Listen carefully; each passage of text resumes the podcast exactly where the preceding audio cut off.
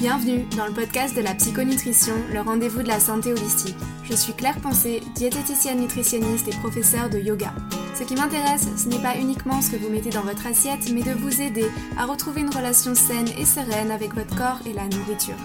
Dans ce podcast, je partage plein d'idées utiles et concrètes pour vous aider à atteindre votre poids idéal sans frustration ni régime et gagner confiance en vous.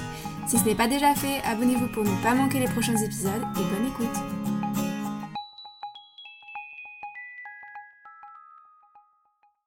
Bonjour et bienvenue dans le podcast de la psychonutrition. Dans cet épisode, je vais partager avec vous 7 conseils pour diminuer les ballonnements et garder un ventre plat durablement. J'ai voulu aborder le sujet car c'est encore quelque chose de très tabou, malgré le fait que beaucoup de personnes soient concernées. Les ballonnements, je tiens à le préciser, ce n'est pas juste avoir un ventre gonflé, ça peut aussi être source de douleurs chroniques lorsque le problème commence à prendre une grande ampleur. Avant de poursuivre avec l'épisode, je tiens également à vous dire que vous pouvez tout à fait l'écouter dans votre voiture ou en faisant autre chose. Si vous souhaitez retrouver toutes les solutions par écrit, je vous mets à disposition un livret qui reprend tous les conseils donnés dans cet épisode. Vous pouvez le télécharger gratuitement en cliquant sur le lien qui se trouve dans les notes. Les ballonnements, ce n'est pas très glamour, je vous l'accorde, mais qu'on se l'avoue, cela nous concerne tous à un certain niveau. Alors peut-être que vous avez des ballonnements après avoir mangé un repas copieux, ou peut-être que vous avez des ballonnements après avoir mangé tout court, et qu'aujourd'hui vous ne savez même plus quoi manger pour vous épargner ces symptômes désagréables. Il va sans dire que les ballonnements sont non seulement embarrassants et inconfortables, mais à terme, ils peuvent également affecter la santé émotionnelle. Et c'est tout à fait compréhensible, parce que quand tu t'efforces de bien manger et que tu te retrouves quand même avec un ventre gonflé sans savoir pourquoi, il y a de quoi déprimer. Donc ce n'est pas juste une question d'inconfort, à terme, retrouver un ventre plat peut sérieusement devenir une obsession. Le danger, c'est quand vous commencez à éliminer de nombreuses catégories d'aliments dans votre alimentation et que vous finissez par ne plus rien manger par peur des effets que cela pourrait avoir sur votre corps. Ça peut aussi dégénérer sur des troubles plus graves de type orthorexie où euh, manger sain devient littéralement une obsession. Si vous vous reconnaissez dans certaines phrases que je viens de dire, je vous rassure, vous êtes normal. Vous faites juste partie de ces gens euh, très sensibles qui doivent être plus vigilants à ce sujet. Bien sûr, si vos troubles sont chroniques et durent depuis des années ou si vous avez un TCA, je vous invite à consulter sans plus attendre. Dans tous les cas, sachez que des études scientifiques ont mis en lumière comment la santé du ventre et la santé mentale pouvaient s'impacter mutuellement, donc il y a selon moi toujours les deux aspects à traiter en cas de troubles digestifs. On le voit notamment avec le syndrome de l'intestin irritable, la plupart des personnes qui en souffrent peuvent également avoir des troubles de l'anxiété, voire même entrer en dépression. Petite parenthèse, si vous souhaitez retrouver toutes les études euh, que j'ai répertoriées au sujet de cet épisode, j'ai également écrit un article sur le blog sur le sujet des ballonnements. Vous pouvez retrouver toutes les références et toutes les études scientifiques qui appuient ce que je viens de dire. Si ça peut également vous rassurer, j'ai été concernée par ce genre de troubles digestifs car j'ai le syndrome du côlon irritable. Et Très franchement, je le serais toujours aujourd'hui si je ne faisais pas les bons choix dans mon assiette et que je n'avais pas appris à gérer mes émotions. La bonne nouvelle, c'est qu'il y a véritablement des choses qui marchent pour soulager les ballonnements. Certaines solutions que je vais partager par la suite vont euh, probablement donner des résultats probants très rapidement. D'autres vont peut-être prendre un peu plus de temps, mais soyez rassurés que tout ce que je vais vous partager va vous aider à gagner en mieux-être.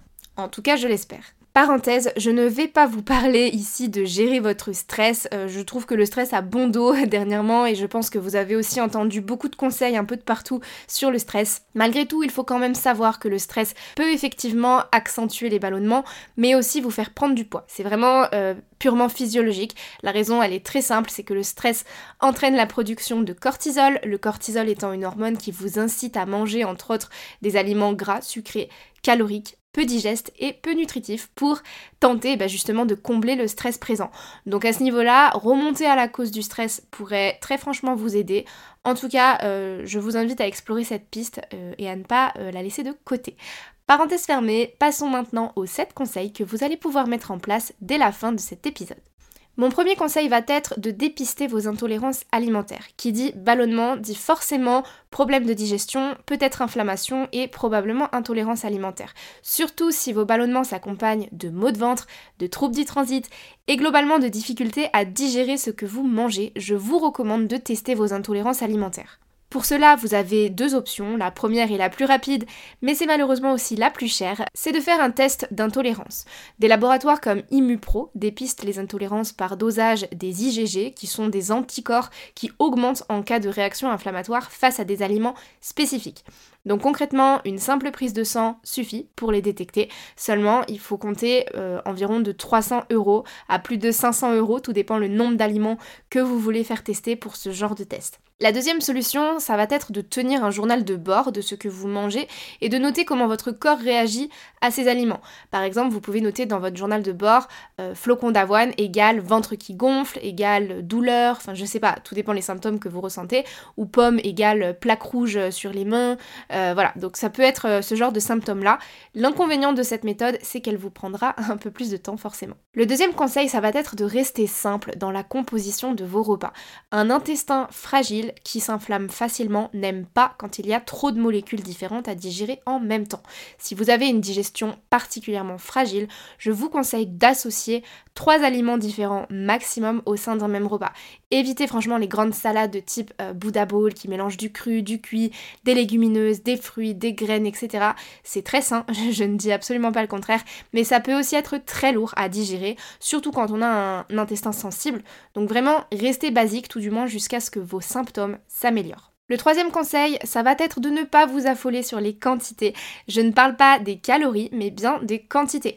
Autrement dit, je ne vous conseille pas de manger moins, mais juste moins volumineux.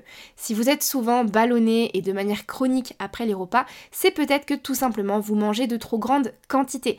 Et c'est d'ailleurs un vice qu'on retrouve euh, dans tous les schémas de restriction alimentaire, que ce soit euh, un simple régime ou un trouble alimentaire, pour justement euh, manger en gardant le contrôle sur ses calories. En fait, on va se faire de grosses assiettes de salade, des légumes, qui évidemment sont des aliments très pauvres en calories, pour se donner l'illusion qu'on mange beaucoup. On va se faire des grosses assiettes, mais qui sont vraiment très peu denses en termes euh, d'apport calorique. Le problème, c'est que l'excès de quantité, et euh, peu importe le nombre de calories finalement, peut ballonner ça vaut le coup d'intégrer des aliments plus denses en bonnes calories évidemment et de réduire vos portions. J'ai le cas de plusieurs patientes au cabinet qui se sont senties mieux après avoir réintégré euh, par exemple des pâtes dans euh, les quantités qui leur correspondent et par ailleurs qui ont diminué les quantités de légumes.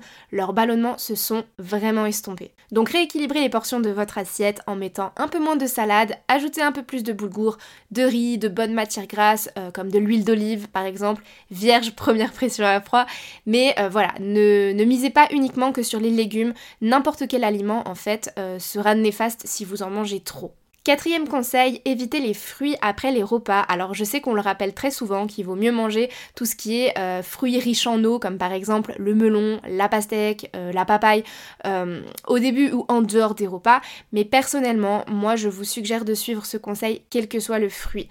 Sachez que presque tous les fruits en fait se digèrent beaucoup plus rapidement que le reste des aliments, donc euh, je pense que c'est pas un conseil à conserver seulement pour euh, les fruits riches en eau, mais globalement pour un peu tous les fruits, puisque les fruits contiennent des sucres rapides à l'inverse de votre repas qui est supposé contenir des sucres lents. Donc euh, c'est vrai que quand on a la digestion qui est un peu plus fragile, peu importe le fruit que vous allez manger, si vous le mangez en toute fin de repas, surtout s'il est cru, vous allez mal le digérer. À la rigueur, si vous voulez vraiment un dessert qui soit sain en fin de repas, privilégiez plutôt une compote sans sucre ajouté ou alors un fruit cuit. Euh, l'impact ne sera pas du tout le même, la digestion des sucres se fera de manière complètement différente et vous n'aurez pas de troubles digestifs de cette manière-là. Cinquième conseil, régulez votre transit et prévenez la constipation. Avoir un bon transit et prévenir la constipation, ça permet vraiment d'éviter euh, l'accumulation déjà des matières fécales mais aussi des gaz dans l'intestin et c'est véritablement l'allié du ventre plat. Très souvent quand on n'a pas un ventre plat, c'est parce parce que euh, oui, peut-être on digère mal, mais surtout euh, on a un transit qui est assez lent. Donc pour cela, veillez à avoir une alimentation qui soit assez riche en fibres, mais encore une fois pas n'importe lesquelles. Certaines fibres peuvent accentuer les ballonnements, c'est le cas de certaines fibres solubles qu'on retrouve dans une majorité de fruits et dans certaines céréales comme l'avoine ou le seigle. Donc euh, je ne veux pas trop m'avancer mais je pense que si vous avez des soucis de digestion, à mon avis ce genre de céréales vous ne devriez pas trop les tolérer.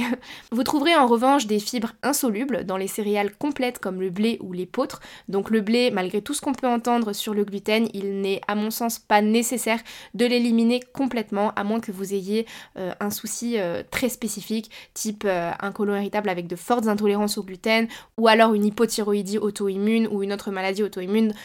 Ce sont vraiment des cas beaucoup plus spécifiques. Euh, je ne vais pas rentrer dans le détail dans cet épisode, mais en tout cas, sachez que, voilà, par exemple, le blé est plus digeste que le seigle chez euh, énormément de personnes. Donc euh, voilà, c'est les fibres insolubles dans ce type de céréales vont avoir tendance à accélérer le transit. Toutefois, attention, ne faites pas d'excès parce qu'elles peuvent aussi irriter la paroi intestinale si vous en consommez trop. Vous l'avez compris, mon mot d'ordre, c'est la modération. Sixième conseil, faites une détox douce. Ce que j'entends par détox douce, c'est euh, eh bien détoxifier votre corps en douceur dans le cadre d'une alimentation saine et vous pouvez le faire au moyen de trois compléments alimentaires qui vont vous permettre de procéder à un nettoyage qui ne soit pas trop agressif. Le premier complément, ça va être la chlorelle. C'est une algue qui purifie l'intestin, qui nettoie l'organisme en douceur, qui aide à éliminer les toxines et les métaux lourds et qui facilite grandement le transit intestinal. Le deuxième complément alimentaire, c'est le trifala.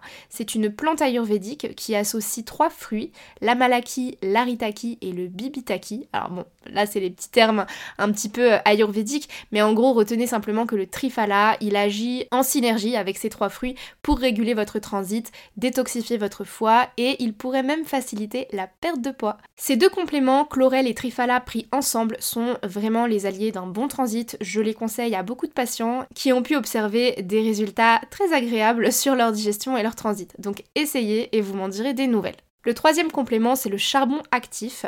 Le charbon, il absorbe absolument tout, les toxines, les gaz, bref tout ce qui se balade dans l'intestin. Je le conseille plus euh, de manière ponctuelle, je pense pas que ce soit quelque chose qui soit sain de prendre euh, quotidiennement sur le long terme, tout simplement parce qu'il absorbe littéralement tout, et surtout que ce n'est pas quelque chose qui va vraiment réparer le problème à la source. Ça va soulager les symptômes sur le coup, c'est beaucoup mieux que de prendre un médicament chimique, mais ça ne va pas forcément réparer le problème. Donc je le conseille surtout en cas de constipation ou diarrhée chronique ou de gaz.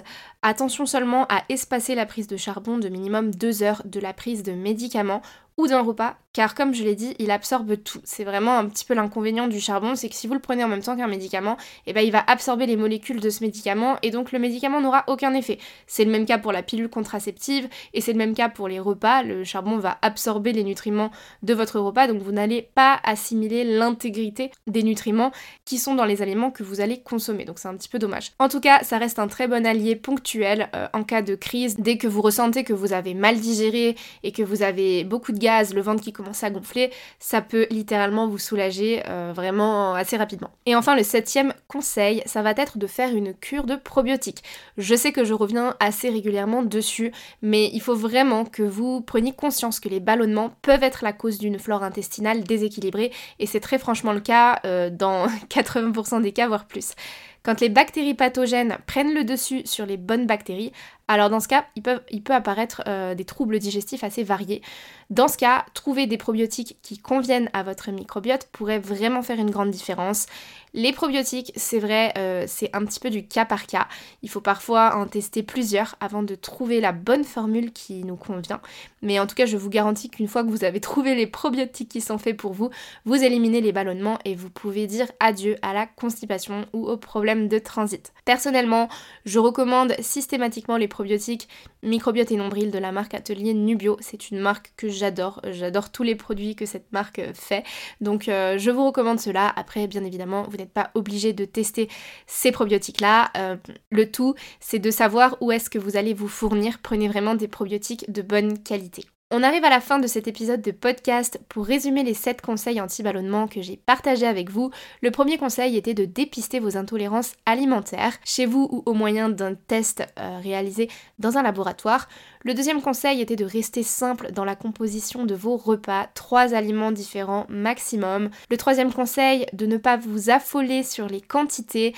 On mange assez en termes de calories, mais on ne mange pas des volumes démesurés. Quatrième conseil, évitez les fruits après les repas, quels que soient les fruits, ou privilégiez plutôt des formes cuites, soit un fruit cuit, soit une compote sans sucre ajouté. Cinquième conseil, régulez votre transit et prévenez la constipation. Pour cela, intégrez plus de fibres insolubles dans votre alimentation. Sixième conseil, faites une détox douce. Je vous ai cité trois compléments alimentaires que vous pouvez également retrouver dans les notes de cet épisode de podcast. Il s'agissait de la chlorelle, du trifala et du charbon. Et enfin, septième conseil, une cure de probiotiques. Je vous recommande la cure de chez Atelier Nubio.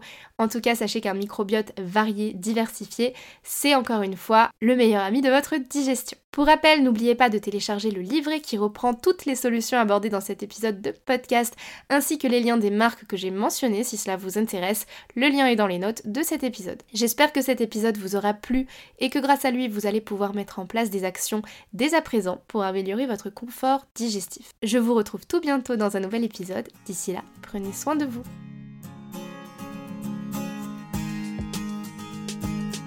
Si cet épisode vous a plu, n'hésitez pas à le partager sur vos réseaux sociaux, à me laisser un commentaire sur Apple Podcast ou un avis 5 étoiles sur votre plateforme d'écoute préférée. Je vous dis à bientôt sur le podcast de la psychonutrition.